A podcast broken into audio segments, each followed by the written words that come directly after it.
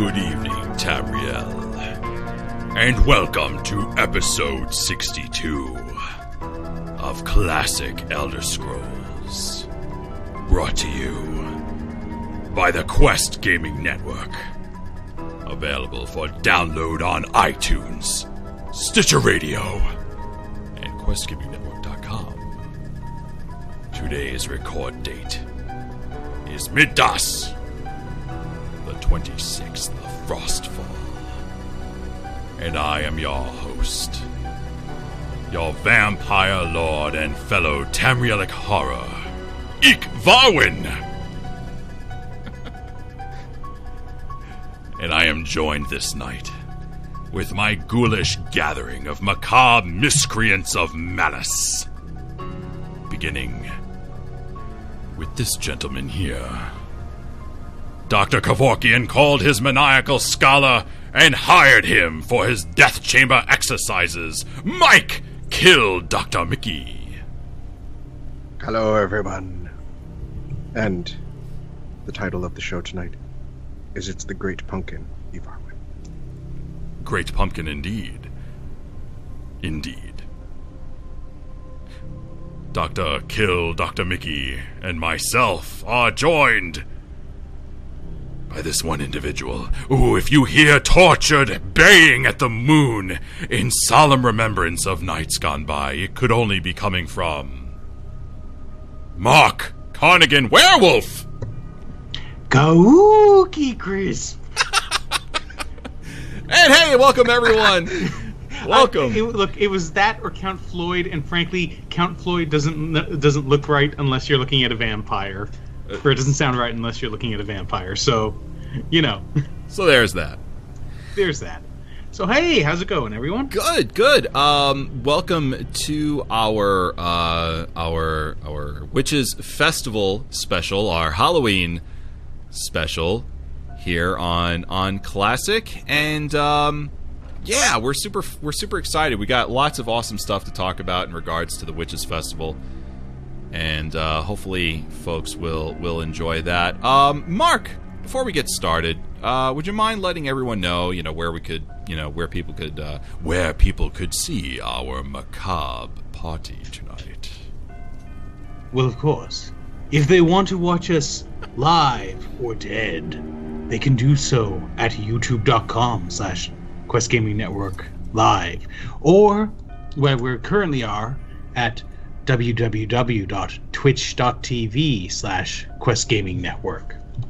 They can follow us like some sort of serial killer on Twitter at Elder Scrolls OTR, on Facebook at facebook.com slash Quest Gaming Network, or on Google at google.com slash plus sign Quest Gaming Network. And they can find all of our bloody works on questgamingnetwork.com. Oh, oh, we've we've got a horror tale to tell you, folks, because my Skyrim has just crashed. oh, the spooky horror! God damn it! The void swallows all. Oh man, uh, we're off to a good start, aren't we? Um, so uh, there we go. There we are. Ah, yes, in all of his ghoulish wonderfulness. Um, all right, what are we doing today, Mike? What's going on? What we got in store So for, for today, everyone? we are playing Skyrim Dawnguard. Watch out. The vampires are coming for you. Ooh, And these vampires do not sparkle. No. We will be discussing scary locations in Tamriel. In the history of, we will be discussing some of the dangers that monsters present and the expansions that has brought us a better understanding of them. In the Sonaris archives, those who hunt monsters risk becoming the monster. Ooh. We have a fast question, a crafting table. This week in Tamrielic Holidays, gameplay, tweets, emails, and more. It's time to have a. It would be a bloody good time. that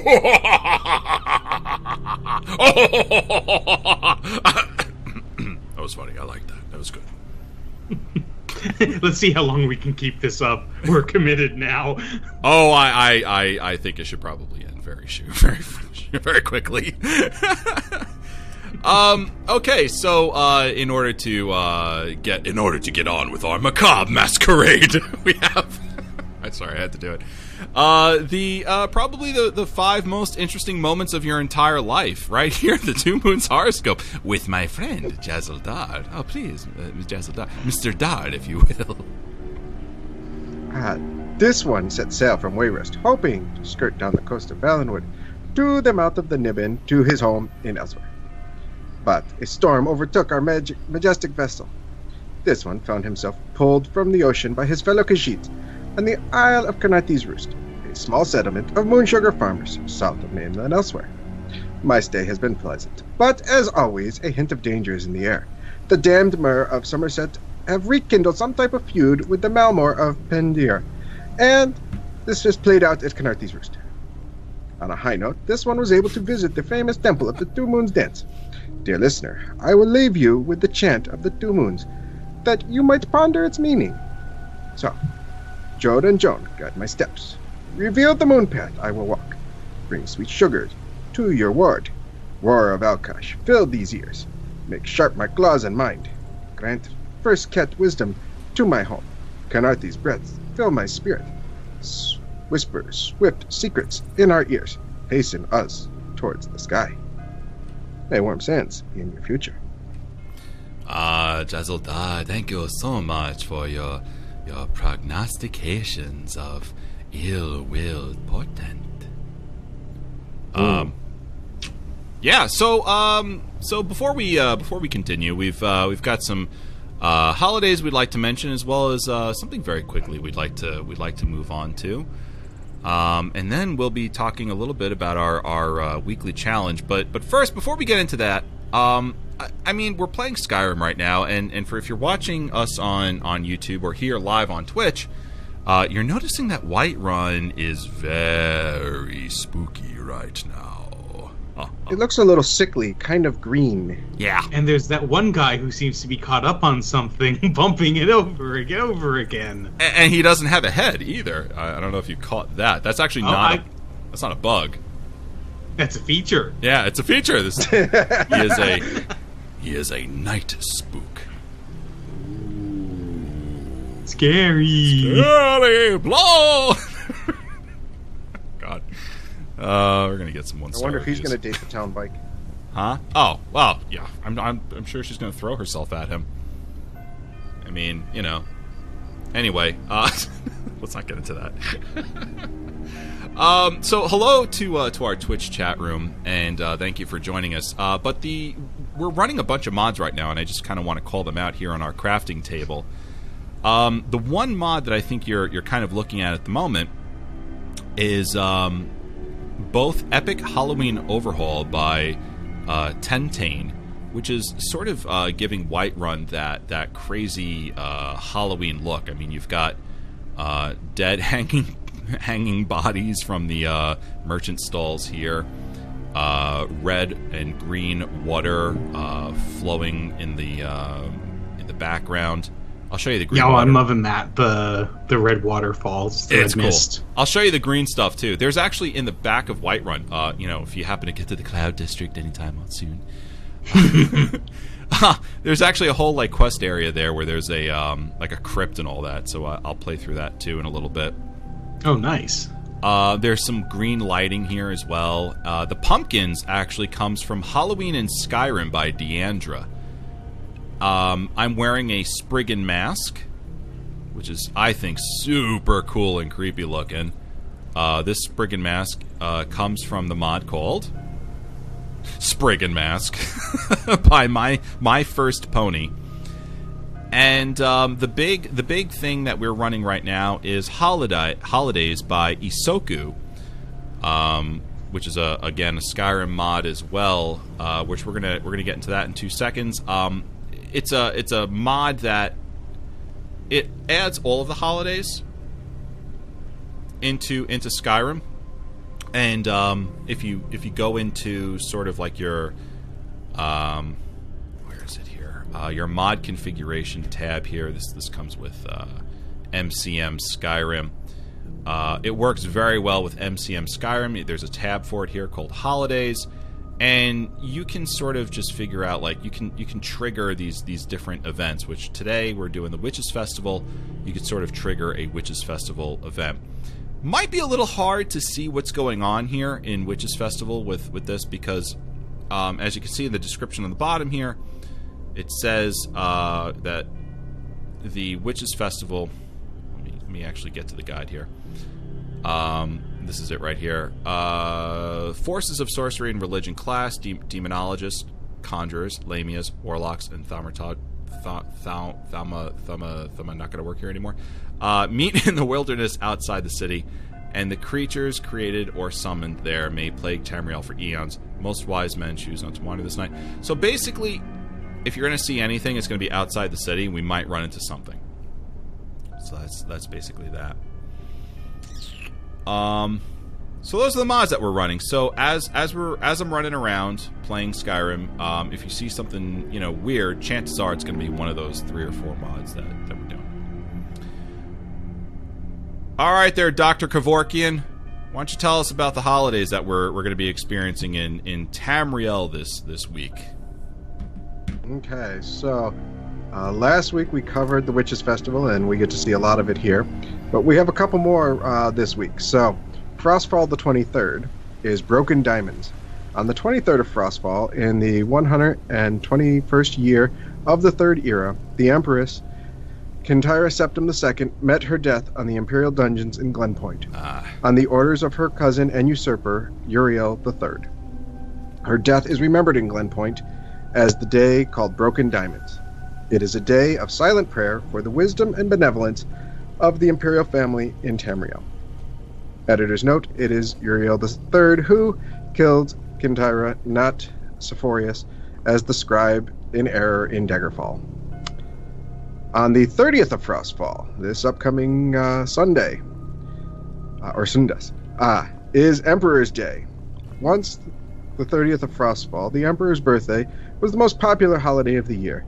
Great traveling carnivals entertained the masses, with the uh, arist- aristocracy of the city of Shornhelm enjoyed the annual goblin chase on horseback.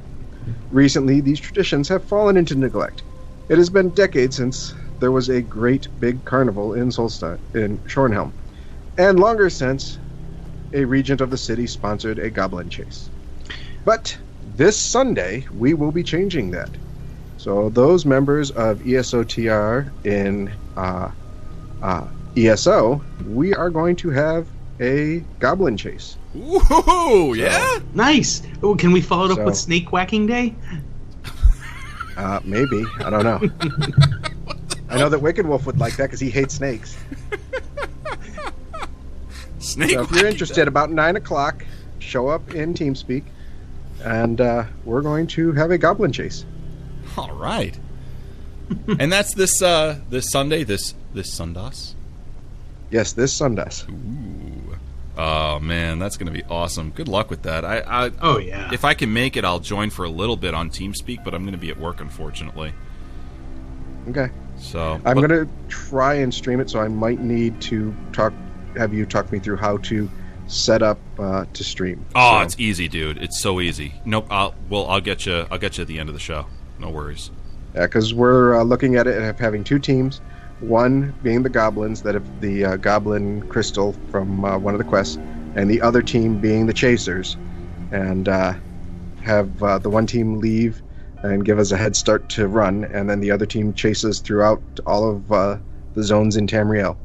This is just an excuse to beat up uh, to beat up the Orsimer, isn't it? Maybe Any excuse will do. Anything, Do I need an excuse to beat up orcs? no. Oh man. Um, if uh, if you guys could do me a favor, maybe maybe uh, Mark, because uh, I know Mike, we've got something quick to mention. Um, some of the chat room is. Uh, I, I know you threw in that that one link, but if you could link the other mods as well for the Oh chat yeah, room, sure. and then label it out this way, people uh, know what it is. Um, because we've got some really, I, I'm I'm hot on these mods right now. I think these mods are awesome. I'm loving this stuff. Not a problem. Thank you. Um, Mike, Doctor Kevorkian. please, if you will, something quick to mention. Excuse me. I think you need to see a doctor. Mm, maybe. So, do you have family game night in your house? Do you dread playing another game of Clue? Hmm. Well, Bethesda and Hasbro have sir- heard your sighs of exasperation, and an officially licensed Monopoly set themed around the Elder Scrolls V Skyrim is on its way. The game is due out March 2017 and is running for about $48. The news of this Skyrim themed Monopoly board comes courtesy of Mectroid, who has created this and other video game conversion board games. The rules and structure of Skyrim Monopoly will fit with the board game that everyone knows, but with a few Elder Scroll style changes. The game uses characters, locations, and lore from the video game for its game board, tokens, cards, building, and dice, all set in a Monopoly setting. And so now, if you are losing to that snotty 10 year old, shout Fus Ro Dah! and flip the board, claiming your victory. Do not pass Whiterun. Do not collect 200 septims.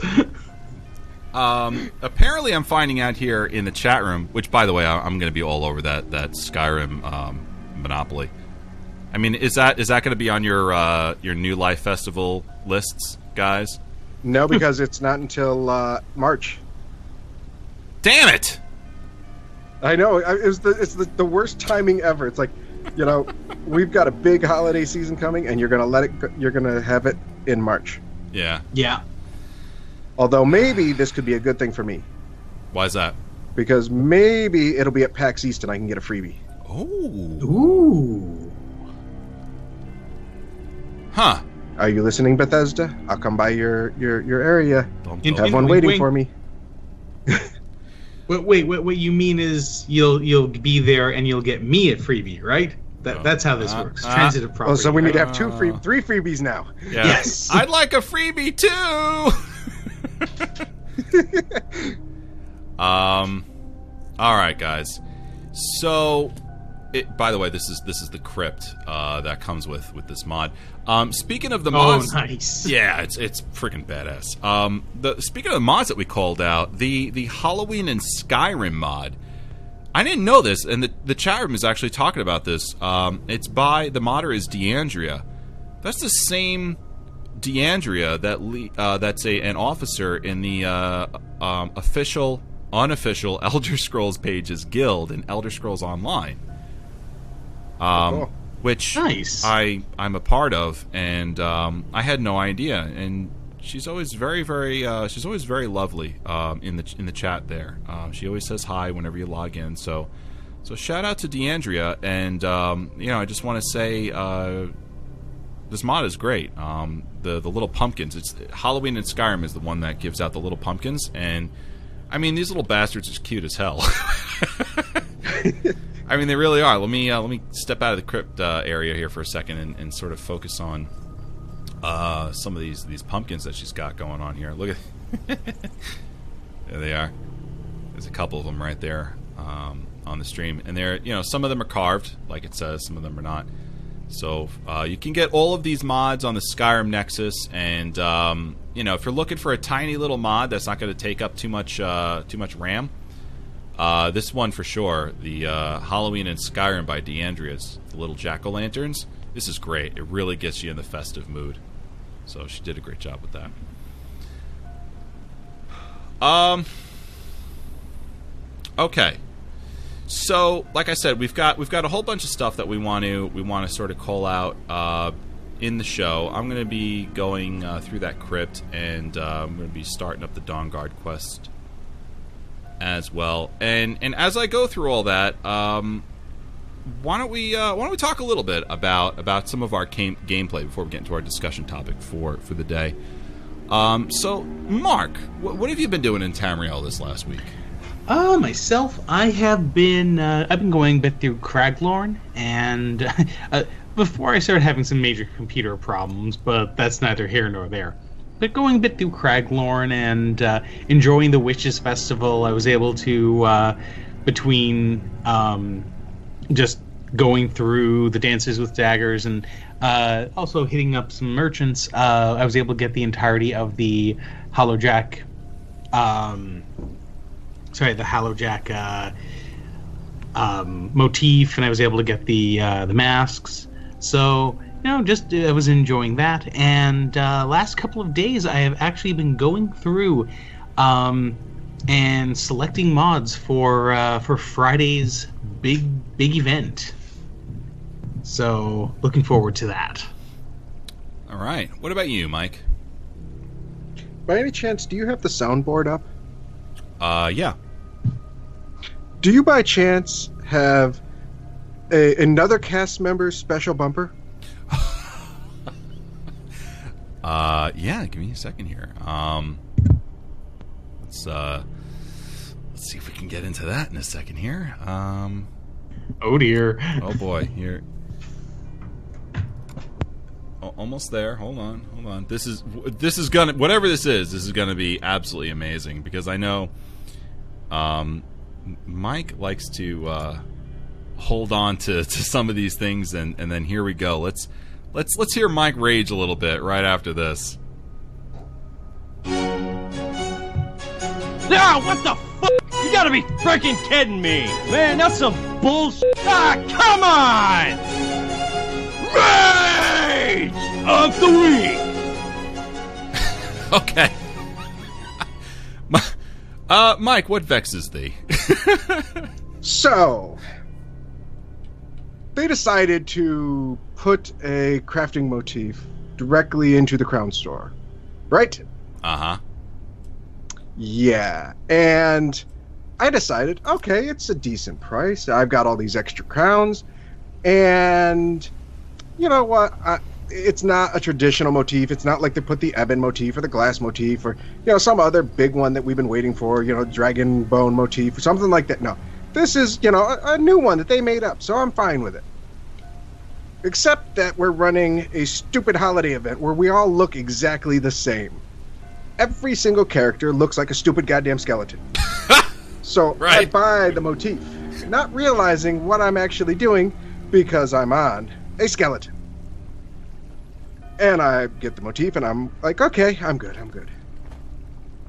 And it shows up in my inventory as a thing that you can click on. And so what do I do? What I do click do? on it, not realizing that I'm not on my crafter. Oh no. No. Oh I'm no. on the character who's level 25, and I'm trying to level up to 50. Who knows how to craft three damn things? Oh So there's no. 2,200 crowns shit down the toilet on a guy who can't even craft a goddamn sword. Oh my god. Did you call uh did, did you did you reach out to to tech support? No, because this is my own damn stupid fault. Well, they might. They might have. And I'm mad as hell at myself. oh jeez. Um I shouldn't be laughing. I'm so sorry for you, Mike.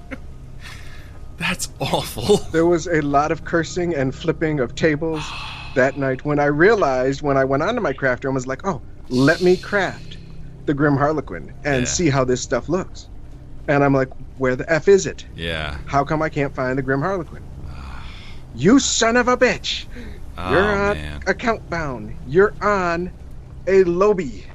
Oh man, Mike, I'm so sorry. You know what, Oh, Mike? You know what? jeez. We're gonna QGN's gonna compensate you for that. All right, we're gonna send you the No, twenty five because I then went back and Zos actually did compensate me.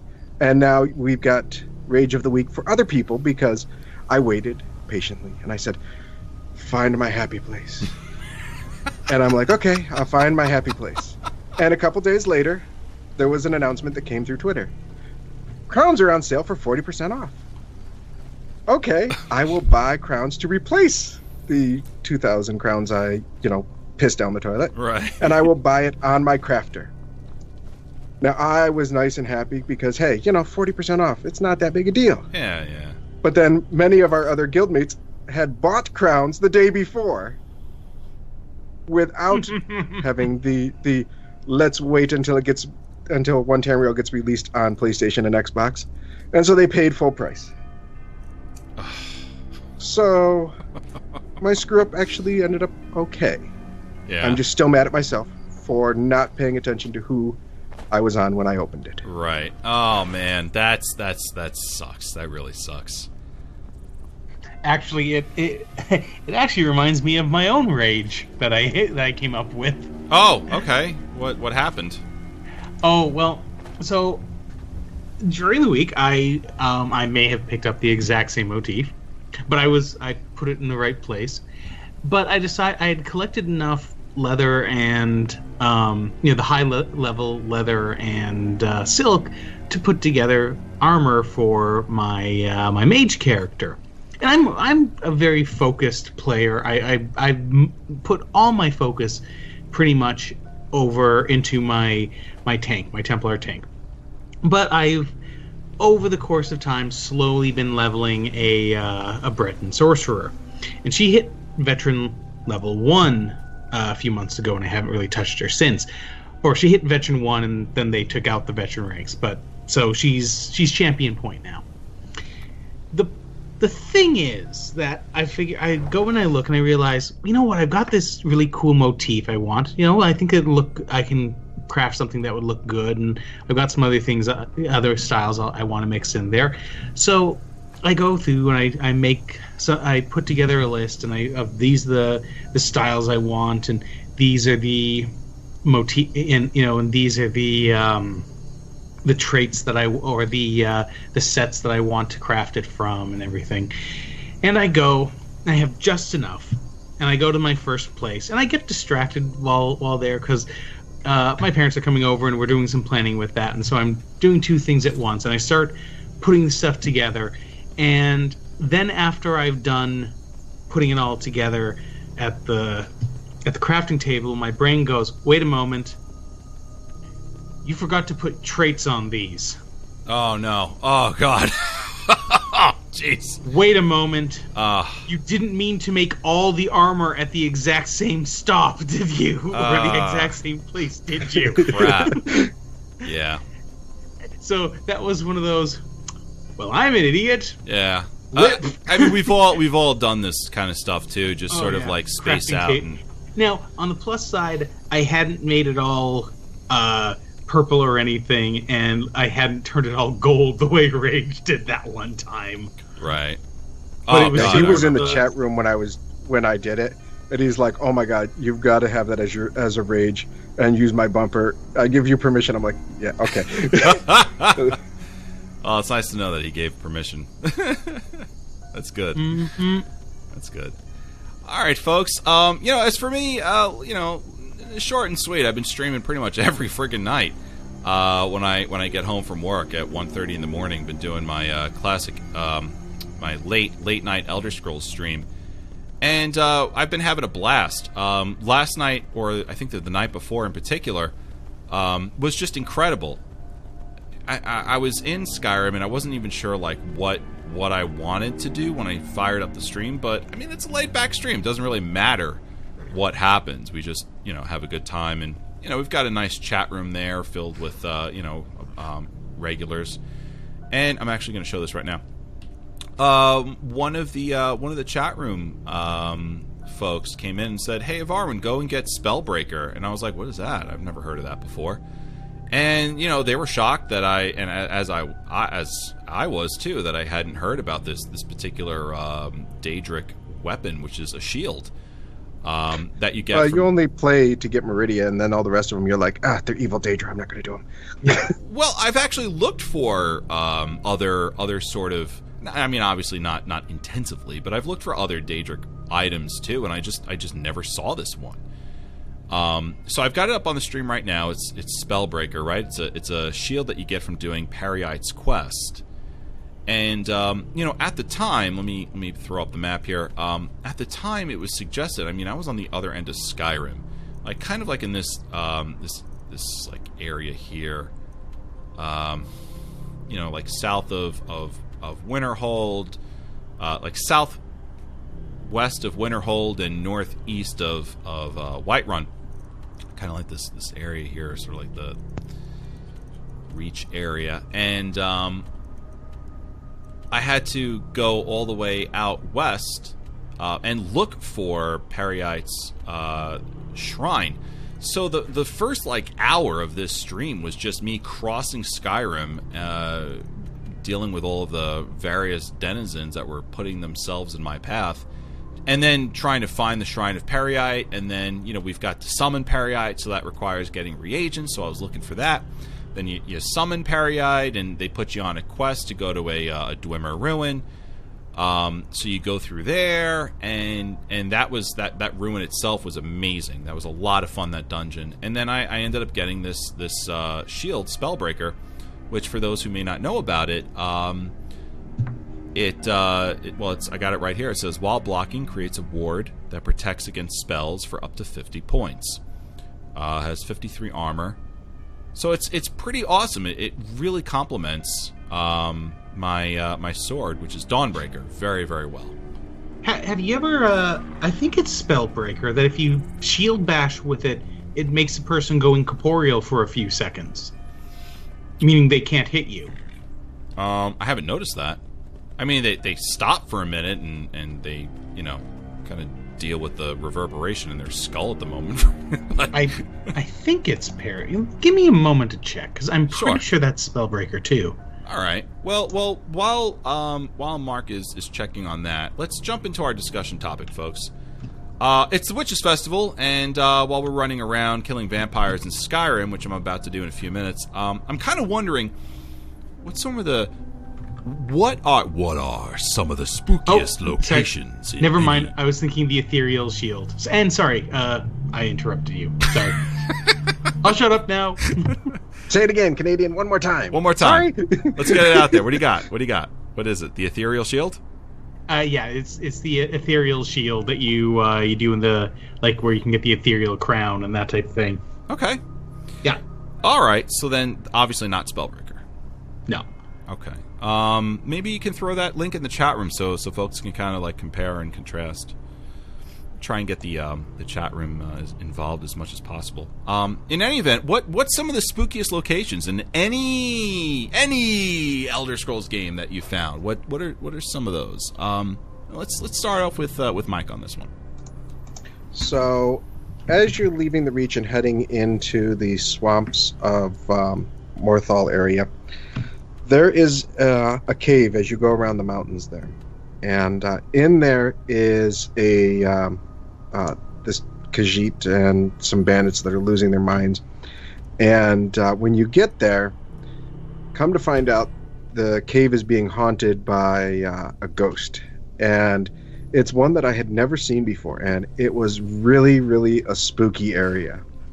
Uh, I felt, and then the other one is a Falmer cave up by uh, uh, as you're heading towards uh, uh, uh, Windhelm area uh, that uh, kind of does some weird things with the lighting, and that was uh, a really uh, cool area to be in. Once again, you know, it all has to do with lighting and the way the mood is set. Oh yeah. Um, you know, the Oh yeah. is the, the part of it I, I think is the best.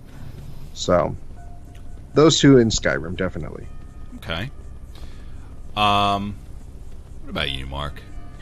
Um, for me, I would say that uh, in Skyrim, one of them is uh, I, I think it was mentioned in the chat, Frostflow Lighthouse. It's uh, I think that's the one. It's a lighthouse up around near Dawnstar, where if you go in, you find like um, the lighthouse keeper's family murdered and whatnot, and you Oh, find yeah. that the lighthouse was built over a fa- uh, Falmer Cave Yeah. you know that one like that one's just really well done Yeah. um And Little Easter same- egg on that one too. Actually, there's a little Easter egg there.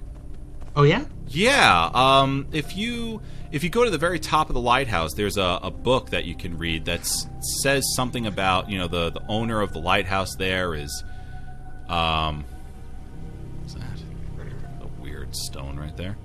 Um, he's like uh, he he was like longing for something. I think he wanted to like I don't know. He he loved the uh, he loved the ocean. And if you take his remains and you put it in the uh, the brazier on on top there, um, you get you get a thing out of it. Um, don't I don't think it's a buff. I think you actually get like an item out of that. I did not know that. Yeah, it's uh it's it's really cool though. It's I, I'm so- gonna have to try and remember that. yeah, definitely check that out. It's it's cool. It's cool stuff. And, and you find like his remains. Um, I think on a Falmer or in a Falmer tent or something. Uh, Right. Down below.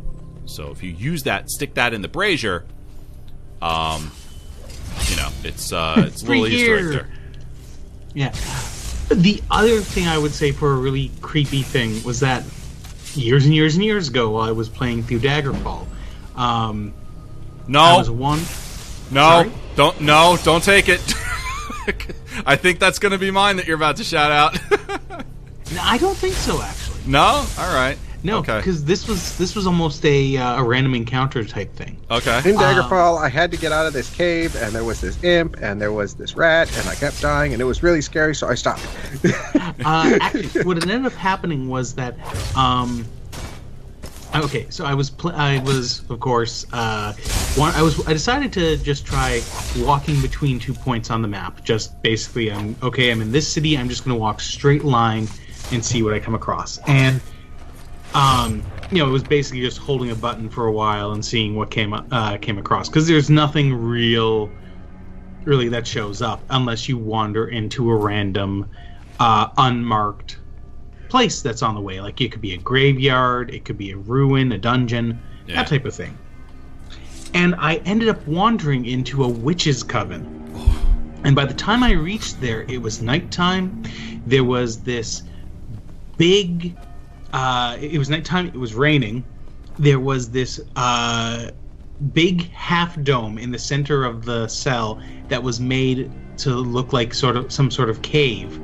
Um, with, that was just sort of a center, a circle in the middle, and in the middle was this this uh, of course flat 2D, you know, pixeled crone and but it was just the creepiest thing to get in there and because it just it was out of nowhere and it just felt like this foreboding place where i really shouldn't be Yeah. like i was intruding in something and i had the option that i could ask them to try and summon a daedra for me because you know which is summoning things that's a thing Sure. and or I could take a mission. And they actually gave me a uh, potion that could cure uh, a potion to deliver somewhere, and apparently it cured vampirism and lycanthropy because werewolves and vampires started attacking me everywhere. Huh. Wow. So wow. So yeah, that's that's that is actually pretty freaking creepy, man. Yeah. oh, uh, uh, Archi- um, sorry, Archivist uh, Arterius. Oh, I'm sorry if Arterius. I'm- yeah, uh, he said he was pointing out Apocrypha as one of the scariest places. Yeah, that's a good one. Apocrypha's a uh, yeah, that's a creepy one for sure. Oh, yeah. Um. All right. I, Daggerfall. Daggerfall. At nighttime. In Daggerfall. Vengeance. Yes, yes. I look. There's look. There is a lot of there's a lot of creepy, and this is why I thought you were going to say this, Mark. That's all I was saying. Like, don't take it from me because it's, it's this is like the creepiest thing I've ever experienced in an Elder Scrolls game. Um, look, Elder Scrolls is not it's not a frightening game, not by any stretch of the imagination. However, there are Oh, yeah. there are areas where you go in there and you're like, this is a little a little creepy, a little creepy. Certainly The- the Apocrypha. Say, go ahead. Yeah, certainly Apocrypha, one of them. Um, you know, Jenny uh, tells me, and, and Liz tells me as well that uh, Dwemer ruins for them really kind of, really kind of scary for them. Um, Jenny was telling me too. You know, she doesn't really like going into Dwemer ruins because they freak her out. She hates the Fallen. So Mm, there, I don't. I don't blame her. They're creepy as anything. yeah, they are. So there, there definitely are these areas where it's the, the game gets you know uh, creepy, but I, I will tell you, my skin crawls when I hear the uh, the the former king in Daggerfall screaming for vengeance. As old as that game is, and as as you know uh, ancient as the graphics are in that game, you hear that audio file of of him just screaming for vengeance, and it curls my toes.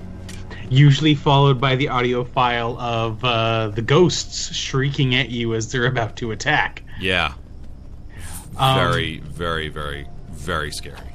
Oh, another good scary place: the Molag Bal Murder House in uh, Markarth. Oh yeah, Oh yeah, when the, the they stack the chairs on the tables and stuff. yeah, Yeah, yeah. That's right out of the freaking poltergeist. that's that's uh, that gets scary too. All right. Um. Okay. That was. I think that was pretty good, right, guys? Um, uh, Yeah. Mike, you got anything else? I mean, I, I know uh, we kind of called out a couple here and there. Is there anything else you wanted to sort of throw out there? Not really. I mean, you know, as you said, you know, the Elder Scrolls games, you know, they're they're not the scariest of games. They're not like you know jump scares or anything like that. There are some mods that you can download um, that do make it a lot worse. Uh, I know that I have a mod that I play with that makes the night time like pitch black. You have to have a torch unless you're on like the plains of Whiterun um, to to see anything. And uh, the biggest jump scare I ever got was I was playing with that, and the torch went out, and I'm fishing through my bags, got another torch out, and uh, started walking, and a werewolf had uh, jumped me from the thing, and so I'm running, I'm running, you know, and like the torch, put the torch away accidentally, and this werewolf was attacking me. I have no idea where I'm going, and it was like, holy crap, they were swearing all over the place. yeah, I bet. I bet there was. All right. Uh, oof. Just fell off my. Uh, just fell off a fell off a cliff and fell off my horse. All right, folks. Um, we're gonna jump into the Sonarist archives right now with with Mark, who's gonna be talking to us about monsters, monster hunters, and what they've meant to the series of Elder Scrolls. Well, okay. So, going into the Halloween episode, I couldn't help but- but think about uh, what it. There's two things that the Elder Scrolls games allows you to do. Or, well, okay, you're able to play an adventurer. And what does an adventure? What is an adventurer except for a murder hobo who goes around, kills things, steals their boots, Oh, I know what he does. He he takes arrows to the knees. and he takes arrows to the knees, and then he's no longer a murder hobo. Right. right. Uh, he's stuck being and he gets a real job. So, you know, basically, your average adventurer, you go around killing monsters. But then the games also offer you, you know, you have the op- RP opportunity to really fight the monsters. Um, you know, to be a monster hunter. And so I, I found myself wondering, well, what's really the difference? And I think what it comes down to is that an adventurer goes and you're being heroic and you you kill you go and hunt down and you kill monsters, but that's just part of the job. You're helping people and you're getting paid for it. You're exploring. You know, it's just it's a small part of it. Whereas for a monster hunter, the killing of these things is the job. That's all they care about. Exploring the dungeons, finding out what finding wondrous treasure, maybe even helping things. These are secondary to destroying these creatures that they hate. So, for example, think about Isra- Isran, the uh, the head of the Dawnguard, right here in Skyrim. right. You know, this is uh, he's part of an organization, or he was part of uh, an organization called the Vigilants of Stendarr, and they go around, they destroy Daedra, the undead, uh, hunt down, uh, uh, hunt down witches, that type of thing. Destroying monsters is their stuff, is their is their jam. Isran felt that they were too wishy-washy about it and started the Dawnguard because he felt they weren't militant enough. Well, just look at them. Most of them end up dead on the roadside by vampires. And Well- then the vampire says, Stranger, come here. We need some help. Well, this is the thing. Lo- loading up Dawnguard. Once you start it, once you actually start that quest, there uh, you can go to the Vigilance Hall, But once you start the Dawnguard quest, the entire hall gets burned to the ground and everyone's slaughtered. So, yeah, uh, apparently, you know, so that's one of those things is that uh, when you're playing a monster hunter, it really does seem to be that your character generally become is more sort of focused on hunting the monsters. And when it comes down to it, uh, except for, like when it comes down to hunting monsters, except for uh, doing Fighters Guild quests, which are pretty much more, yeah, there's a, a bear infesting this guy's attic, go kill it. Um, oh, Daggerfall. um, basically, Dawnguard is pretty much the only place where you really get to play a monster hunter. And that, of course, then brought up the second part uh, of the question is that the Elder Scrolls series is very different from a lot of RPGs in that you get to actually play the monsters if you like. It there's stuff there that lets you play darker characters. For example, you you can't really join a witch coven, but the Glenmoril witches have basically been in every game but Arena. Um, No frankly, yeah, pardon? No surprise. Yeah, I mean, and look what happens to them here in Skyrim. They're all hag ravens. Um, but at the same time, you were able to do quests for like they used to summon, uh, summon things for you. Uh, if I recall correctly, in Blood Moon, they are the only ones that have a cure for lycanthropy. In um, Oblivion, they're the ones with a cure for uh, vampirism here they're again the cure for lycanthropy it's just not something they make willingly for you but you also used to be able to do quests for them like they might ask you to deliver documents escort a child home that someone else has kidnapped to protect their reputation free another ri- a witch get them a tome uh, that type of thing and you know you if you want to in the older game you could sort of deal with witches but they've always been there uh, you've you've had the ability to deal with demons constantly throughout the entire series. Uh, you can summon Daedra.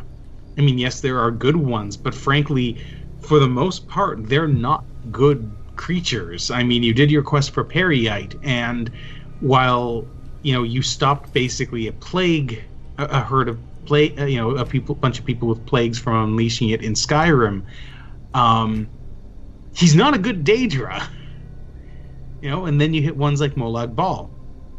So again, these sort of help you play as darker characters involved in the supernatural. But where I found the series really shines, like really shines, is when we actually get into playing the two classic monsters, the vampire and the werewolf. And we do, we've done episodes on them Right. but like uh but you know it's sort of like the the vampires i feel have had the um the most attention given to them. Uh in daggerfall you had clans that gave you special powers depending on where you were. Uh in morrowind there were three clans that you could join and each clan had uh uh, two different quests that sort of range from finding out what happened to the ancient vampire's son after she became a vampire to uh, killing another vampire who thought who was thinking himself to be a god. So you know you you had quests, you had a reason to sort of involve yourself slightly at least with this particular group. And then of course Dawnguard came out. And I think one of my favorite parts about the Dawnguard uh, expansion is that it really gives you a reason to push on with it, to experience the uh, experience the game as much as you can, or to sorry to play through it a second time, because you know you you of course can just continue with the blood gu- with the Dawnguard, or you can actually become a vampire, and the quest just continues on from there. Um, and while a lot of the quests are somewhat are are fairly similar, there's still some really interesting takes in the way and the way they work and everything. Um, I love things like uh, you can you know the nice little touches like being able to turn your spouse into a vampire. You know that was that was a nice little touch for them to add in there. Yeah. Um, you know, framing the Dawnguard from murder, killing vampires that aren't aren't as powerful as you are. Um, and frankly, I love the fact that if you join the the vampires in Dawnguard, your your main quest is to find a way to kill the sun. Ah, yes.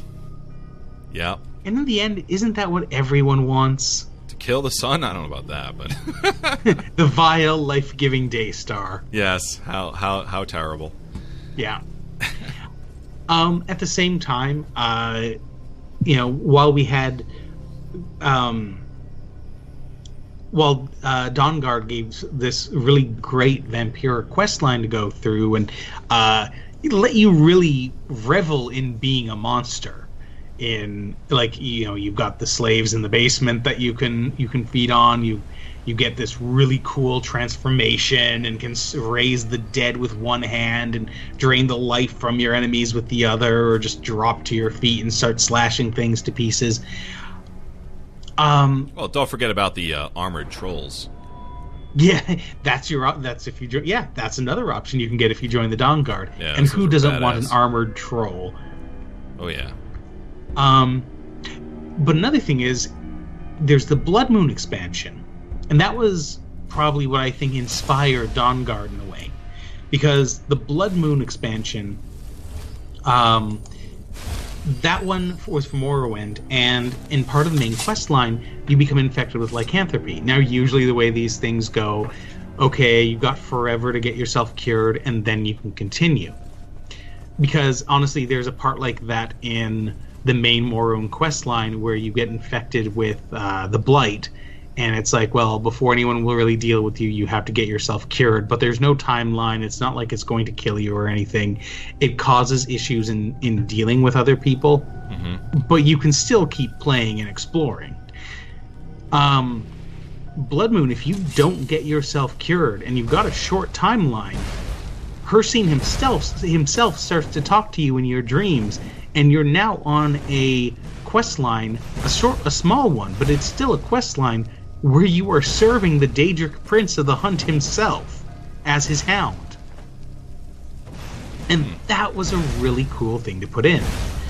And again, the way lycanthropy worked in Blood Moon, if you every night you had to kill a person, not a monster. You had to find an NPC person in town or one of these named NPCs who once they are dead, they are dead, and you had to go kill them. And if you didn't do that, you took a crap ton of damage when you turned back, and it could actually kill you.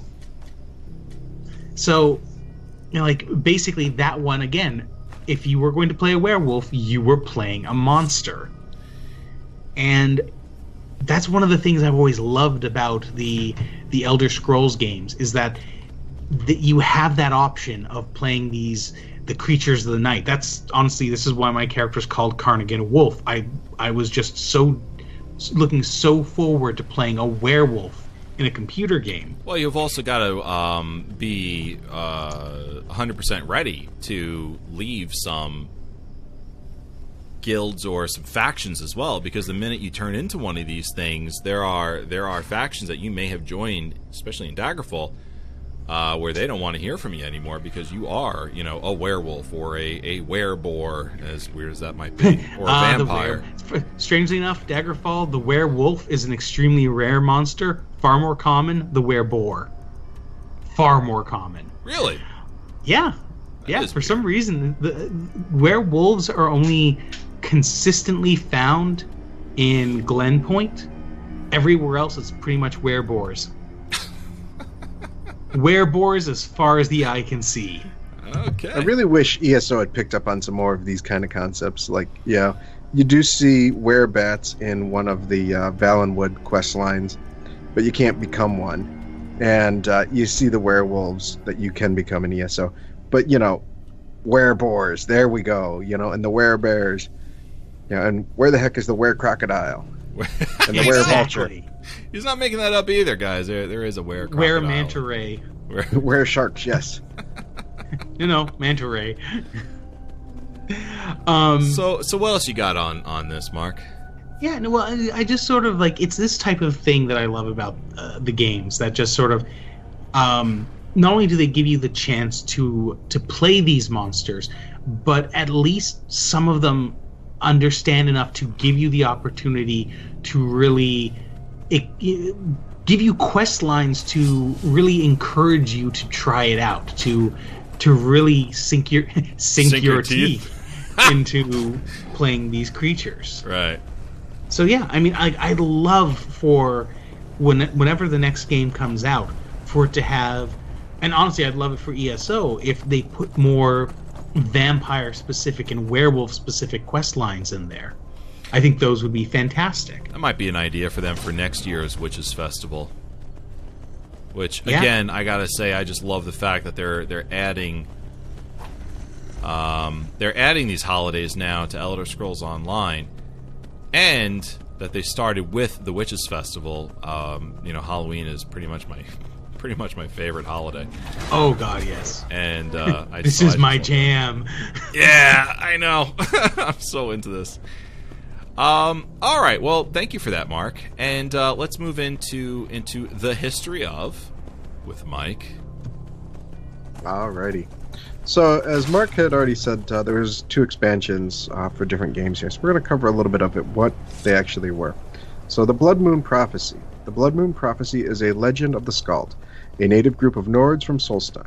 It foretells the hunt of Hircine, an event which happens every era the pr- when the prince enters the Mundus and releases his hounds upon the land. The hunt is preceded by four signs. The first is the coming of the hounds, when werewolves appear on the island. The second is the fire from the Eye of Glass, a pillar of fire which appears on the surface of the frozen lake Fjalding. The third is the Tide of Woe, a Horker massacre, the bodies of which then wash up all along the island's north coast. And the final sign is the namesake of the prophecy, the blood moon, when Secunda turns crimson from the blood of the hunter's prey. After the four signs is something called the Hunter's Game, which varies from era to era. The game might involve the hunting of an entire tribe or just one man. After the hunt, Hircine returns to his realm for another era. The most recent Blood Moon prophecy was in Third Era 427, and it took place within the Mortrag Glacier. Hircine summoned the island's three champions to take part in the hunt. Karstag the Frost Giant, Captain Felix Kirks of Fort Frostmoth, and Tharstan Heartfang, leader of the Skald and wielder of Hircine's ring. It is unknown if the Nerevarine took part in the hunt as a hound or as prey. The prey had to navigate a maze filled with werewolves to reach the hunter. Nerevarine made it through the maze, but in order to escape the hunt, it was required to fight an aspect of Hircine strength, speed, or guile. The succeeded in defeating the hunter, causing the glacier to collapse, ending the hunt of Hircine. Neither Hircine's hunt nor the Blue Blood Moon are limited to the island of, Hirc- of Solstheim. Hircine stages the wild hunt of the Chimera of Desolation, which is usually an entirely Daedric affair. The Blood Moon is known to appear on Tamriel wherever Hircine has designated a hunt. By 4th Era 201, the Blood Moon prophecy was seemingly a thing of the past. The werewolves of Solstheim had been reduced to only the few members of the Frost Moon Pack. Their alpha, Manjin, still held the remaining blessed rings of their past hunts.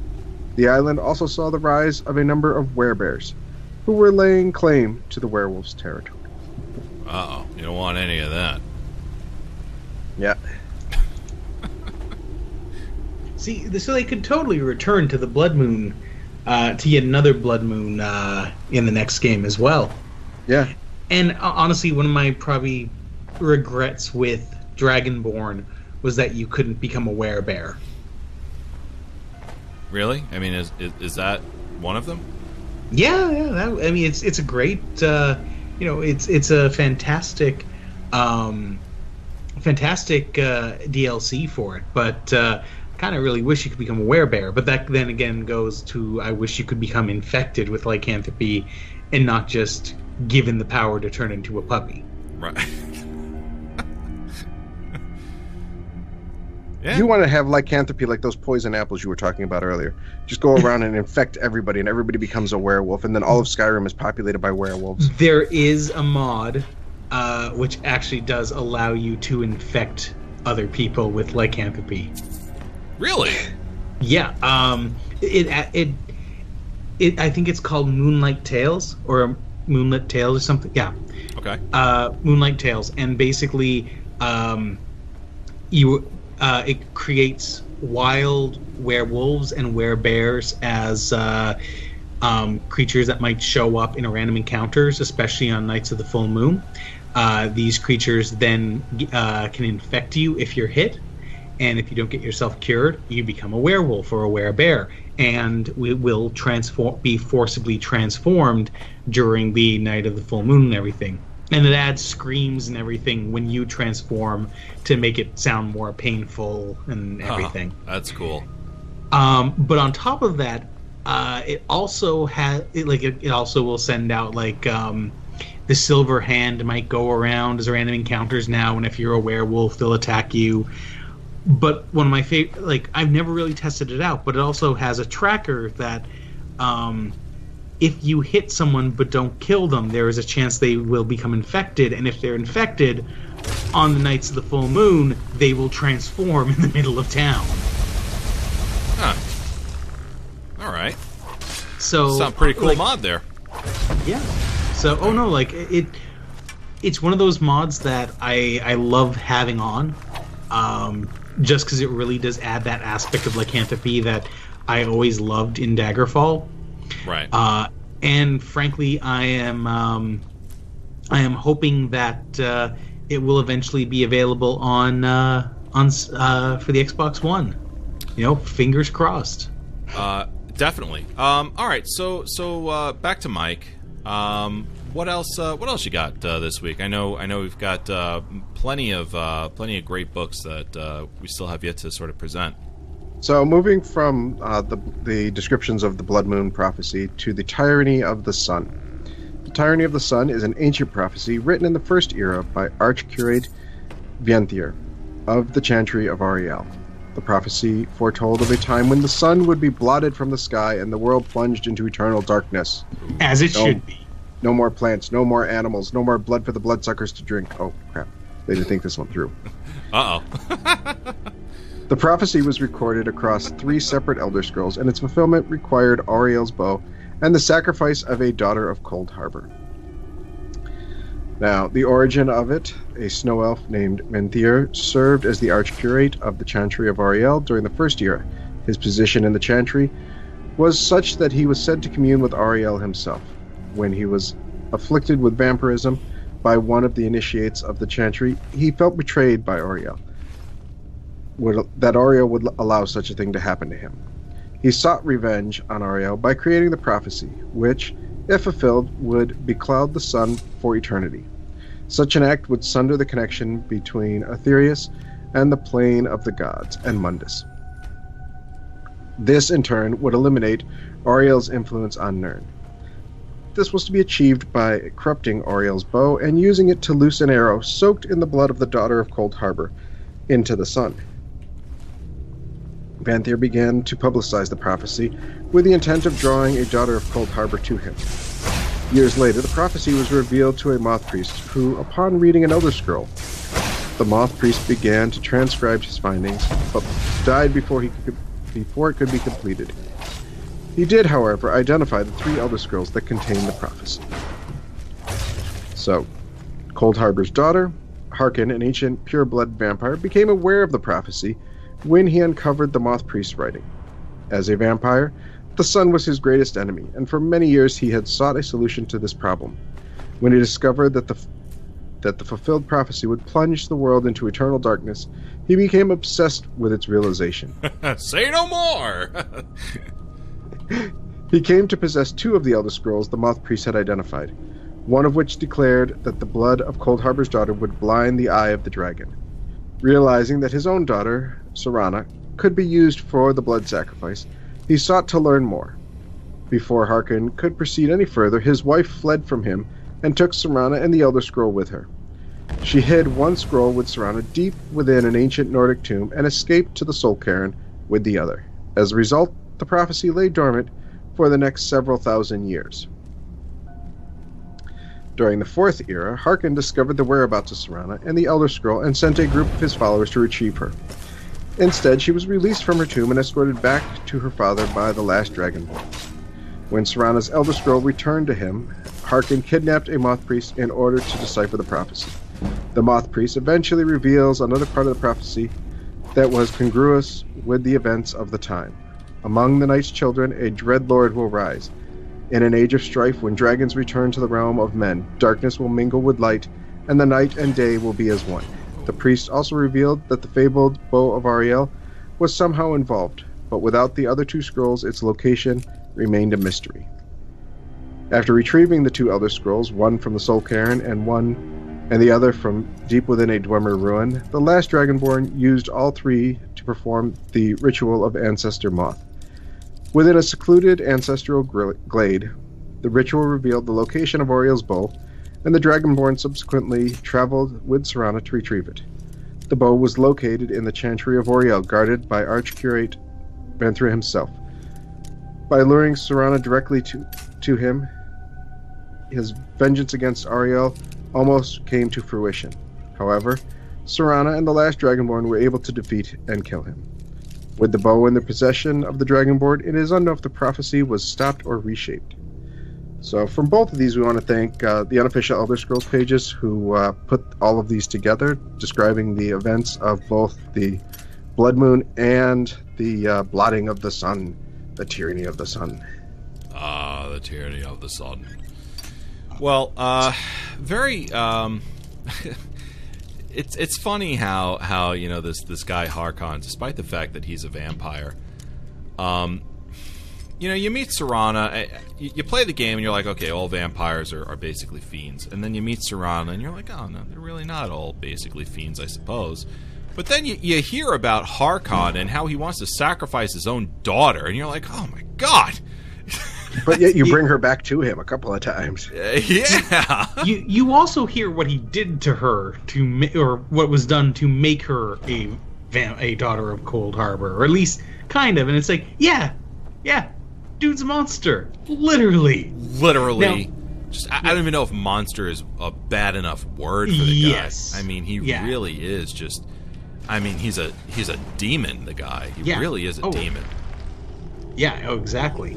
Um, you know, though, uh, I have to say, I love the Dawnguard. I really do love the Dawnguard DLC. I, I find I like its story. I like the characters involved.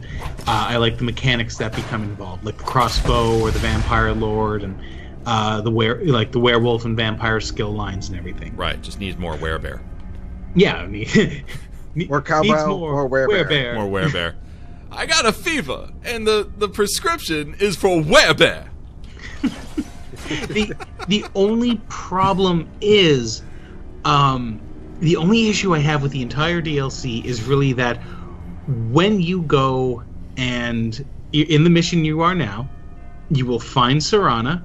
She is obviously a vampire. She admits to being a vampire, and you're part of the Dawnguard, and you will go and escort her home.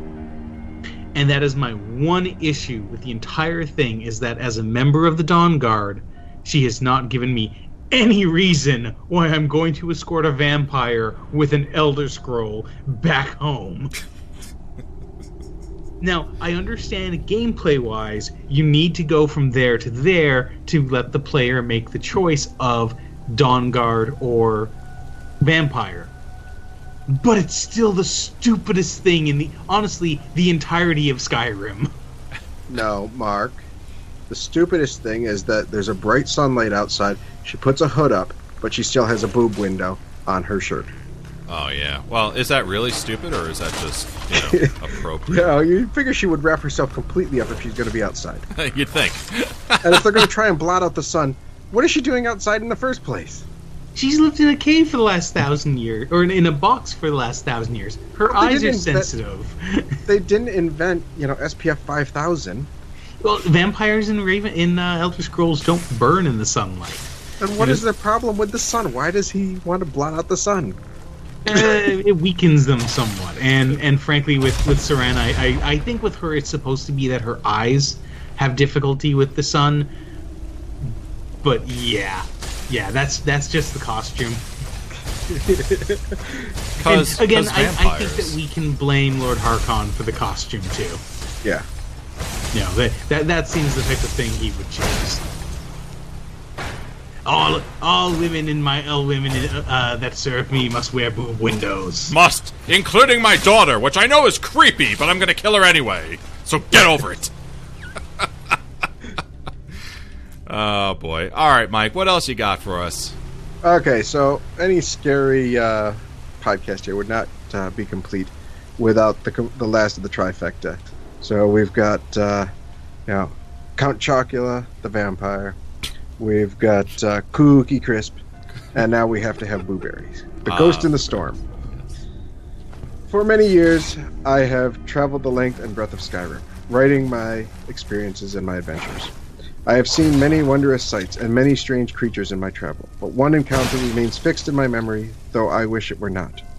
I had taken up traveling one of the Khajiit, Khajiit trade caravans that crisscrossed Skyrim, peddling their wares outside the gates of the large cities. We were nearing Windhelm when the storm struck. It was a violent and terrible gale, one of the very worst I have seen in all my long years. The wind howled like the Daedra of Oblivion, and the driving snow made us blind to the world. Ri'saad called a halt, and we staggered from the road, our hands held over our faces to ward off the stinging pellets of ice. We huddled together in the shelter of a corpse of pines. There was no hope of raising our tents. The wind would tear them from our hands the moments we unpacked them. They struck at the height of the storm. There were perhaps a half dozen of the creatures. It was difficult to say as the blowing snow and howling wind overwhelmed our sight and our hearing. They were roughly man sized, but hunched over and ugly. For garments, they wore only rags and leathers. They were armed with daggers and swords of various kind, no doubt scavenged from their previous victims. They had no noses to speak of, only long slits for nostrils. Yeah. Their ears were sharply pointed, suggesting a distant kinship with the elves. With their pallid skin and lifeless black eyes, they seemed like something out of a nightmare. Rasha saw them first, but it was too late to save herself. So loud was her death cry that we heard it over the roaring winds. That cry saved us all. Alerted to the presence of our foe, the Khajiit drew their blades and formed a circle, facing outwards. The white fiends were too few to surround us completely, and the Khajiit fended off each attack. After three of the snow devils had fallen, the rest fell back and did not come at us again. The storm abated, and we arrived at Windhelm the next morning. I have taken up residence in Candlehearth Hall, and I find it quite comfortable behind the towering stone walls of the city. Comfortable, at least, until I go to sleep and visions of these awful creatures return to haunt my dreams. Ooh, spooky. I know they're not real ghosts, and they're talking about the Falmer, but yeah, But it's still. pretty spooky. It's Oh, a spooky yeah. story, It's a and it's Halloween time. Damn good story. Yeah, like well that. done one. Yeah, that's another thing about about Elder Scrolls is that I mean, uh, nine times out of ten, you pick up any book in the in the game, any book at all, and it's it's written really, really, really well, and uh, you're going to enjoy it. Um, I, I have not I have not been disappointed. I mean, a couple of books here and there kind of stick out, like you know, um, what's that? Uh, that one book that the gourmet wrote What was that um, something taste, fine taste, Uncommon taste. uncommon taste. Yes, I mean that doesn't tell a story, so it's it's pretty you know straightforward. But I mean, even if you look at like you know the the ingredient list in there, like it's, it's amusing. There's the one about bone mold armor that if you read, like the uh, the Lord of the Keep had all of the servants killed so that the guy could make uh, the armor out of their bones. And like in the end, like the, the all of the ghosts from the the people he killed came back to haunt him to kill him. oh God. I mean, you know, it's like some of those are really good and really creepy. Yeah, that's that's creepy. I'll tell you what, if you're looking for a good creepy read in Elder Scrolls, go check out the Locked Room. If you haven't uh, read that one yet in Skyrim, I think it's in other games too. Is I think I found it in Oblivion once. Um, if you have a chance, go read the Locked Room, and, and if you can't find it in the game, go to the unofficial Elder Scrolls pages. Um, and you can search for it there, and you'll definitely be able to find it. It's, it's at uh, uesp.net. Um, it's amazing. It is an amazing story. I, I would read it out right now, but it's a little long for the show. So, um, so you should definitely give that give that a try. I think we have read that one in a past episode on vampire. Oh yeah, I'm sure we have. Or on lockpicking, one or the other. Yeah. I, Um, know, I think I think it was yeah. Mike, anything else? That is it for our uh, lore or our library reads. Uh, you know, so hopefully, you know, if you enjoyed them, go back, go to UESP, or go to the Imperial Library and take a look at what they have there. Or, you know, the um, uh, Bethesda is doing a really good job putting a lot of these stories into hardcover. So there's now five volumes between Skyrim and ESO. So Wow. you know, check out uh, you know what they have for sale there. They're really high quality. Yeah. Highly recommended. All right, folks. Uh, we're gonna move into our fast question of the week, and then we've got a uh, we've got an email as well uh, that we'd like to get into. Uh, we got a challenge. Oh, Yes. that's right. That was the other thing. I was. yeah. Let's do the challenge first. Before you forget, again, Yes. Well, speaking of challenges, um, I'm uh, currently in game here, being challenged. Let me uh, let me find this out here. Um, so so last week we had the battle mage, right? Um, and I gave everyone an extra week as well on that uh, because it, it, it proved to be more than just a small challenge, uh, depending on the game that you played it with. Um, so so that has that has come and gone, and uh, everyone's hope hopefully you enjoyed your your romp with the battle mage, and we'll be talking about our gameplay with that um, next week for Elder Scrolls Off the Record.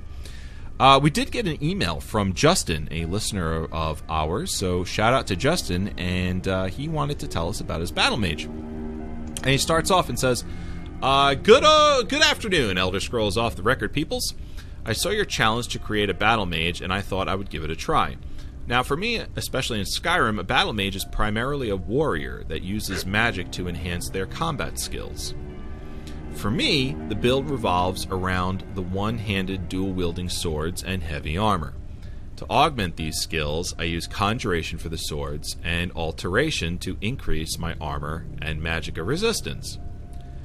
I also round out my skills by maxing out Illusion, Armorer, and Enchanting. In case you're wondering where I get those perks from, I recommend getting Armorer and Enchanting to 100, then make, upgrade, and enchant your gear as you see fit. When done, set those skills to legendary and spend the perks elsewhere. Okay, so how to play this battle mage? I start with a calm spell in one hand and a fear spell in the other. Depending on the situation, use the one use the one that makes the most sense. While your enemy is inactive, cast your flesh spell to increase your armor and summon your swords. Most of the time, if you're fast enough, you can finish them before you get a hit on you. Before they get before they can get a hit on you. Anyway, that's my battle mage. Turned out to be one of the most fun classes I've had in Skyrim. Thanks for reading and keep up the good work, Justin. Uh quick note on on Justin's battle mage, Mike, Mark. Nicely Um, done. yeah. Yeah. Th- This is why the battle mage sticks around and is is a classic class. Like it's been there since Arena, and nothing's been there since Arena. Not even arena. yes. Um, I got to admit, you know, this is this is a great way of doing it. Um, certainly, the battle mage stock battle mage class in Oblivion uh, is something I did not have fun with. So, um, hearing this in Skyrim is uh, is is pretty is pretty legit. What I'm finding interesting uh, with ESO One Tamriel's uh, recent release, there's a huge number of heavy armor sets that have come out uh, that you can now get that uh, really play towards the battle mage. Uh, like the Wyrd Tree's Blessing gives you magic recovery, spell damage, magic recovery, and spell casting, all on a heavy armor set. Nice. So uh, there's a lot of ways now. Uh, soul, sh- soul, soul, shine, magicka, spell crit, spell crit, spell damage. So there's a lot of ways now to actually, if you're still interested in playing the battle mage, to and you play ESO and not some of the classic games like Oblivion or Morrowind, uh, to look and see, you know, some of these new sets, uh, how to make a battle mage in ESO. Yeah, um, you know, I've been noticing that, um, you know, when it comes to uh, spending your attribute points in order to to make you know your what you do in Elder Scrolls Online that much more effective, um, a lot of a lot of folks like to go all in on one particular attribute. Um, but then it makes hybrid classes pretty much useless if you do that. These new armor, um, these new armor sets that are coming out with very unusual enchants, will take that hybrid class and we'll flesh them out and make them useful based on the stats that are on that armor. So if you make a battle mage and you want to put your attributes all into um, your attribute points all into all into stamina uh, to increase the the um, the damage, the DPS you do for uh, stamina abilities, you can just put on one of these these sets that increase your magicka pool as well, and whatever uh, whatever magicka spells that you use will have high damage as well because you're you're you're increasing you know that area as well of your attributes without having to spend the points. So it's it's very very nice to see that. And there's Um, one here that I think Wicked Wolf should pick up. It's called the Elfbane. El- Elfbane. okay. What's that all about? The Elfbane. Uh, it's a max magicka, a spell damage, a spell damage, and increased duration of your flame damage abilities by two seconds. It's a heavy armor set found in Cyrodiil. So Okay. I think he should go pick that up. You know, he Elfbane. can run around killing elves. Oh, wait, he already does. Yeah, exactly. now he'll just be better at it. All right, folks. Uh, listen, listen up, everyone. Can I have everyone's attention? Hopefully, I've had it the whole time, but people sort of phase out, in and out. Um, may I have your attention? Here is this week's Elder Scrolls Challenge. This is designed specifically for Skyrim Special Edition. It's due out tomorrow, folks. It is due out tomorrow. Skyrim Special Edition. Here it is. We're all going to be playing Skyrim Special Edition. I want you to start a new character and collect as many Barenziah stones as possible. Yes, yes, I said that. Collect as many Barenziah stones as possible in Skyrim Special Edition with your new character. And and I, I, I yes, I get it. I hear you. You're like, you know, geez, Varwyn's a real idiot. Doesn't he understand we could just Google where they are? Yes, I know that. I know that, which is why I'm telling you right now. You can for this challenge. You can look up on the internet where the Barenziah stones are. You can look up on the internet where the Barenziah stones are. It is part of the challenge. It's not, you know, uh, an exploit. It's not a cheat. All right, Liz, I'm giving you this ability. you can look up. Liz, you can't go back to your character that has Right. all of them and just play for an extra week. Right.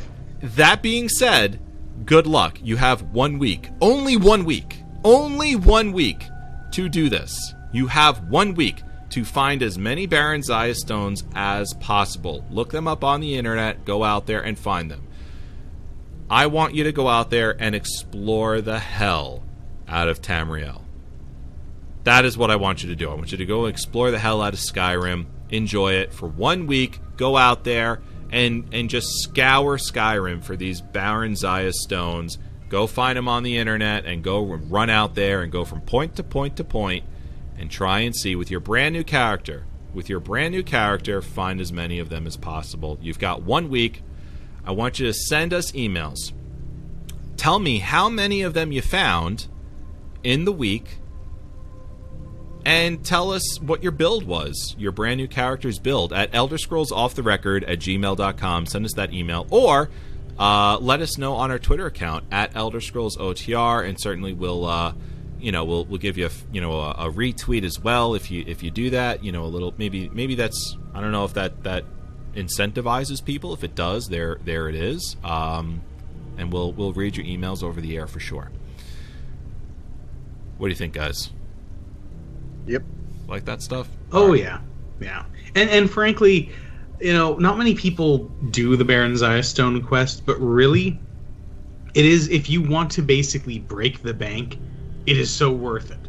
Because the moment that you you have the and you have to join the Thieves Guild to be able to complete the quest, you know, or like really finish the quest. Yeah. But the moment you have all the stones, basically you will never worry about money again because like everywhere you look, you'll be just tripping over gems. The problem at that point becomes selling them all. Oh yeah, yeah. I, I know. there are mods out there for for you PC folks that increase. Um, And Gold. and now for Xbox and uh, I think PlayStation folks too. At Wealthy least merchants, Xbox. it is there. yeah. Uh, yeah. Yep. Um, all right. So so quick uh, time for our our uh, our fast question of the week, guys. And uh, hold on a second. I gotta find it first. uh, do you guys have it? Do you see Yeah. it there? Yeah. Okay, I got it right here. All right, monster or monster hunter? What would you play? Also, think about the choices of monsters in games like Daggerfall, such as the Wereboar. So, do you play a monster, and if so, what? Or do you kind of go against the grain there and go go for monster hunter? Mike, Monster Hunter.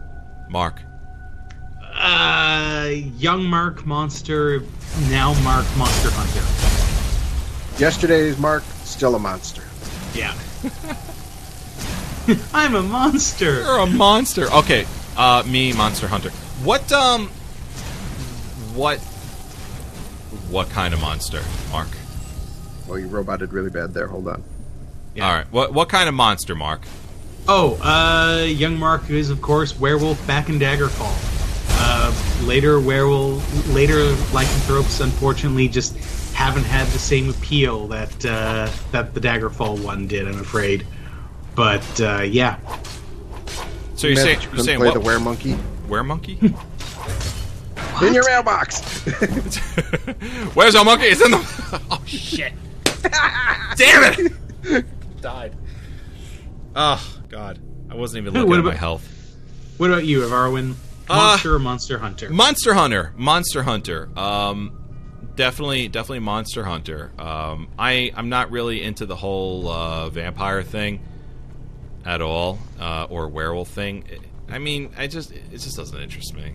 Not not. I, I'll I could possibly make a, a character that does have um, like some pretty cool RP behind it in regards to you know playing some sort of monster and certainly you know i would do this in um you more like um uh daggerfall than anything else.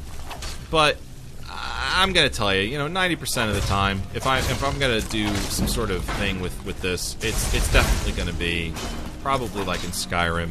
And i'm gonna go like you know full on dawnguard and do the monster hunter. So that's me.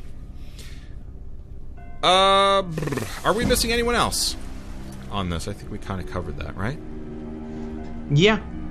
All right. Mike, we, we, we got you, right? Monsters. Look at that spider. Holy crap. Yeah, I know. this thing's gross. Wha- What's worse, the spider? Well, yeah, the spider apparently. Spiders, Um, awful. Uh, all right, we've got this email. Comes from comes from Danny, which is this is quickly becoming a not a bug but a feature.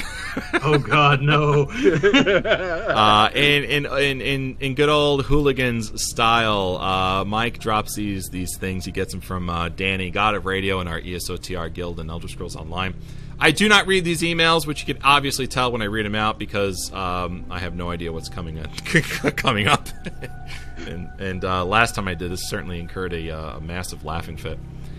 So here this is from Hooligans, book chapter seventeen, verse six. And lo, whence on one occasion Almighty Talos did verily look up from his crossword puzzle, really, and gaze in wonderment at his creation on Nirn, he did he in his wisdom, feel naught but befuddlement. What's this? Man dressed as mer? Uh, Mer dressed as man?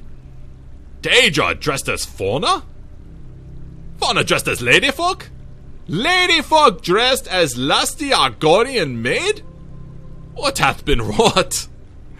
And Almighty Talos did growl and did belch. And did cast lightning and spectral spooks upon his creations in his mercy. And yea, and did and yea, on this date, did his creations on Nirn react, not with fear of his spooks, but instead with glee. And the Almighty Talos did verily observe this glee, and did stroke his masterful beard, and did scratch his masterful backside, and did glance at his masterful calendar on the wall. It was a three month calendar. And thus did he decree with great gusto, yea! Thirteenth of first fall, hence shalt this day be known as day upon which of none may verily don my, thy skippiest duds. A date upon which man may dress as Daedra, whilst lady may dress as woman of your repute. a date, a date upon which great merriment and mead vomit shall reign from Stonehaven to Alik'r. Henceforth shalt this date, the Witches' Festival, be enjoyed by all from now until Sovngarde.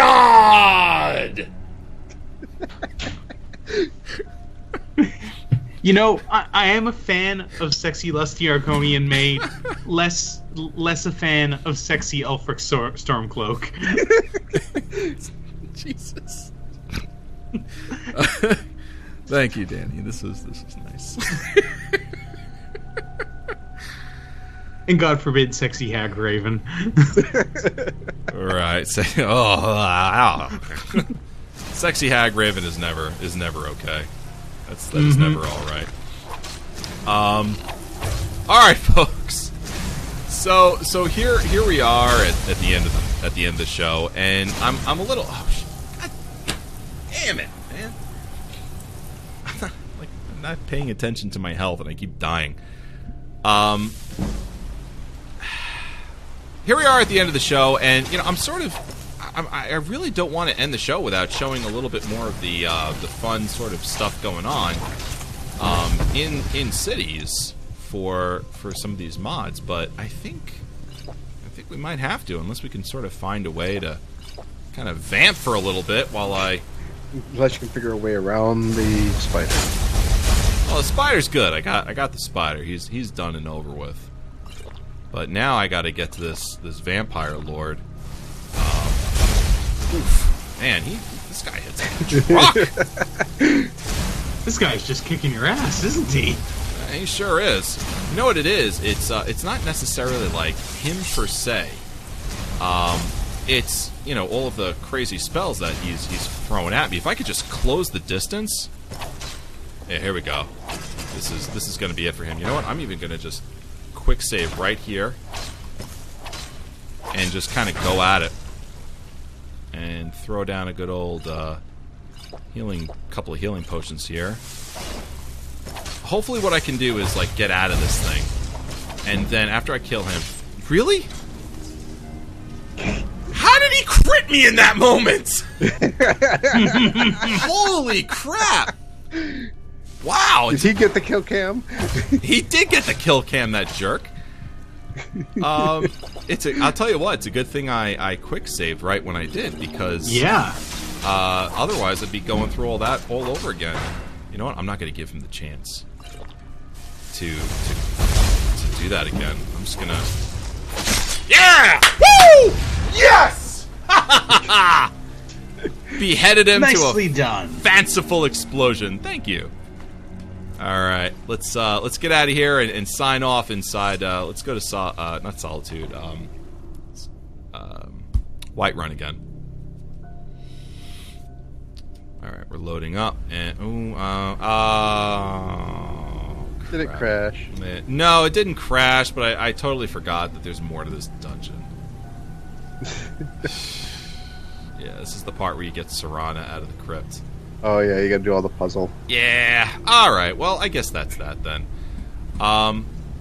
Hey, the, the, the Master Vampire went down in a glorious headless blaze. He I really mean, did. if you're gonna kill a vampire, taking its head while cat- setting it on fire is like the way to do it. That's the way to do it, right? So, Mike, mark that down and tell that to the group next week. Got that? Okay. All right, folks. Well, uh, here we are at the end of our show, and I just want to thank everyone uh, here live in the Twitch chat room. We had a very, very nice full Twitch chat room today, so thank you everyone for for joining us live. Uh, if you're watching this on YouTube, thank you very much for for watching on YouTube, and please uh, feel free to comment below on on uh, some of the things that we talked about tonight. Uh, thank you to those who have downloaded the podcast and and are hopefully enjoying it um, in the car or at work. And um, again, to my wonderful hosts, to Mike and Mark, the founders of the feast here on on uh, classic Elder Scrolls. Both Mike and Mark, you do a fantastic job uh, writing the show uh, every every uh, every other week, and uh, this show is was no different. Um, we were kind of struggling for topics, and uh, we sort of you know collectively came up with the idea of hey you know it's the witches festival. Let's you know do something in regards to halloween. You know we don't necessarily have to have this constant cadence of you know game versus topic. Uh, we can sort of acknowledge the fun things in, in tamriel too. And um, we just kind of went nuts with it you know between you know what we wrote between the mods um, you know the, the music we got going on in the background. Hopefully that wasn't too annoying uh, we had a great time i had a i had a blast what about you guys Oh, oh, this was fantastic. I really enjoyed this one. Yeah, this came together Yeah. uh, much better than I'd expected, especially when uh, Varwyn sent a text saying, "Oh, we're gonna we're gonna do classic on Wednesday." I'm like, "Wait, I thought it was ESOTR on Wednesday. Oh crap, I haven't started writing notes." Uh, Uh, but if you've got, you know, listeners, if you have a topic that you want us to cover, uh, you know, one that we haven't covered yet, please let us know, uh, you know, so that uh, we can, you know, add that to our list of stuff to, to talk about. Yeah, Send us tweets or emails, you know, let us know. yeah. definitely. Also, um, I just want to tell our our uh, Twitch chat. Okay, um, I will be doing late late night Elder Scrolls tonight, so we have that to look forward to. It will be in Skyrim for for the Witches Festival, so you'll be seeing all of this and more later on tonight as well. Uh, for podcast listeners, that is a that is a late late night stream I do pretty much pretty much every night, um, but it's not guaranteed every night. Follow us on El- at Elder Scrolls OTR on Twitter, and um, I'll let you know if if we're doing it, uh, when we're doing it, when to expect it. Usually starts at 1.30 in the morning Eastern. Um, I can start it up anytime between then and 2.30 in the morning Eastern. And usually go till about 4 or 5 in the morning Eastern. About Um, the time that I'm waking up to go to work. About that, yeah. when, when I say late, late night Elder Scrolls, I'm not joking. It's late. he means early Hawaiian time. right. Or, or midday in Australia. um, so I always have fun with that, and uh, so does so does the uh, the chat room that comes in. Um, we we do grab up a lot of the uh, Western European crowd, and it's great having them. It really is. Oh yeah.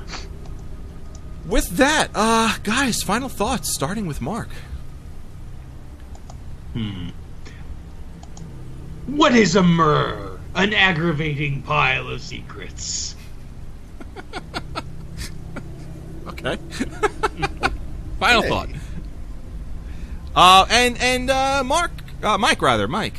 Final thoughts. Uh, so I can't wait until uh, Friday when uh, the you know majority of us can all finally get to play Skyrim Special Edition. Yes. I'm really looking forward to all of the graphical updates and the 64-bit processing power that we will finally be able to apply Oh yeah. to Skyrim. Uh, Skywind, the Skywind project has actually posted a couple of pictures of what some of their sites look like using the the special edition uh, enhancements that they've got out there, and it looks fantastic. You know, Like, the, the problem is, amazing. is we still haven't been able to get our hands on it to actually play Yeah, it. I, I get that they want.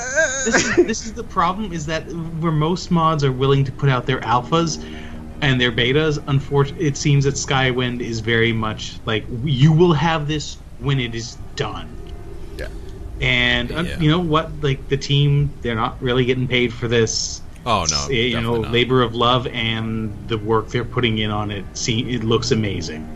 So, you know, but that that said, if they want to include us in the beta, uh, I got no problem there. Hey, hey. Oh, and if you're on Twitter, uh, Pete Hines has been tweeting out uh, your excuse to give to your boss for Friday. Just make sure you print it out and uh, have it uh, delivered to your boss. Exactly. Mm-hmm. from But what about our spouses? from Doctor think Aegon has- born. Like it has like all kinds of things, like you know your your boss, your spouse, your Just, well, they don't have Teacher. spouse. Oh, they So don't have I- spouse? I just circle boss? yeah, I think so. You know, I gotta say, I saw um, I saw Matt Grandstaff on Twitter tweet out as well um, uh, the uh, the excuse letter that Pete Hines tweeted out, and Matt Grandstaff said, uh, "Oh, great! I love I love three day weekends." Pete Hines didn't say anything about that. uh, poor poor Matt. I don't think he's getting that three day weekend. I don't think so. Probably not. Probably not. Anyway, folks, um, listen, thank you for listening, downloading, and uh, showing up to our, our live stream here. Uh, you can you can get our show at lots of different ways uh, on iTunes, Stitcher Radio, as well as QuestGamingNetwork.com, and you can watch it live um, on Twitch, twitch.tv slash Quest Gaming Network, or check it out uh, on YouTube as well, youtube.com slash Quest Gaming Network. Uh, you can follow us on Twitter. You can follow Mike at KDR Mickey. That's KDR M I C K E Y.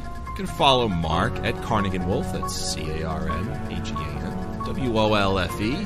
Uh, I am at Evarwyn, E V A R W Y N. And you can follow this show at Elder Scrolls OTR. That's Elder Scrolls OTR. Uh, you can also send us an email at elderscrollsofftherecord at gmail.com and ask to be a part of our email list, where every week I let people know uh, when we're going to be recording the next episode of either Elder Scrolls Off the Record or Classic. And I also send them the link once the show is fully uh, produced to them through email. Uh, so they'll be expecting uh, their show hand delivered to them via email in probably about three hours from now. Um, and we'll be able to to check it out as well. Um, this works really well if iTunes happens to be slow and doesn't pick up our feed for a day or so, uh, or any other podcast outlet that we have too. It, it works out very well. So. Um, so there it is. So just send us a, uh, an email at Elder Scrolls off the record at gmail.com. We blind carbon copy everyone, so it's not like everyone's going to get you know to see your your email address. Um, and it is building very very quickly that that email group. Anyway, um, just uh, thanks everyone for for listening and for checking us out. Uh, I had a great time, and I hope you did too. Take care, everyone. Be safe, and as always. May the Fus be with you.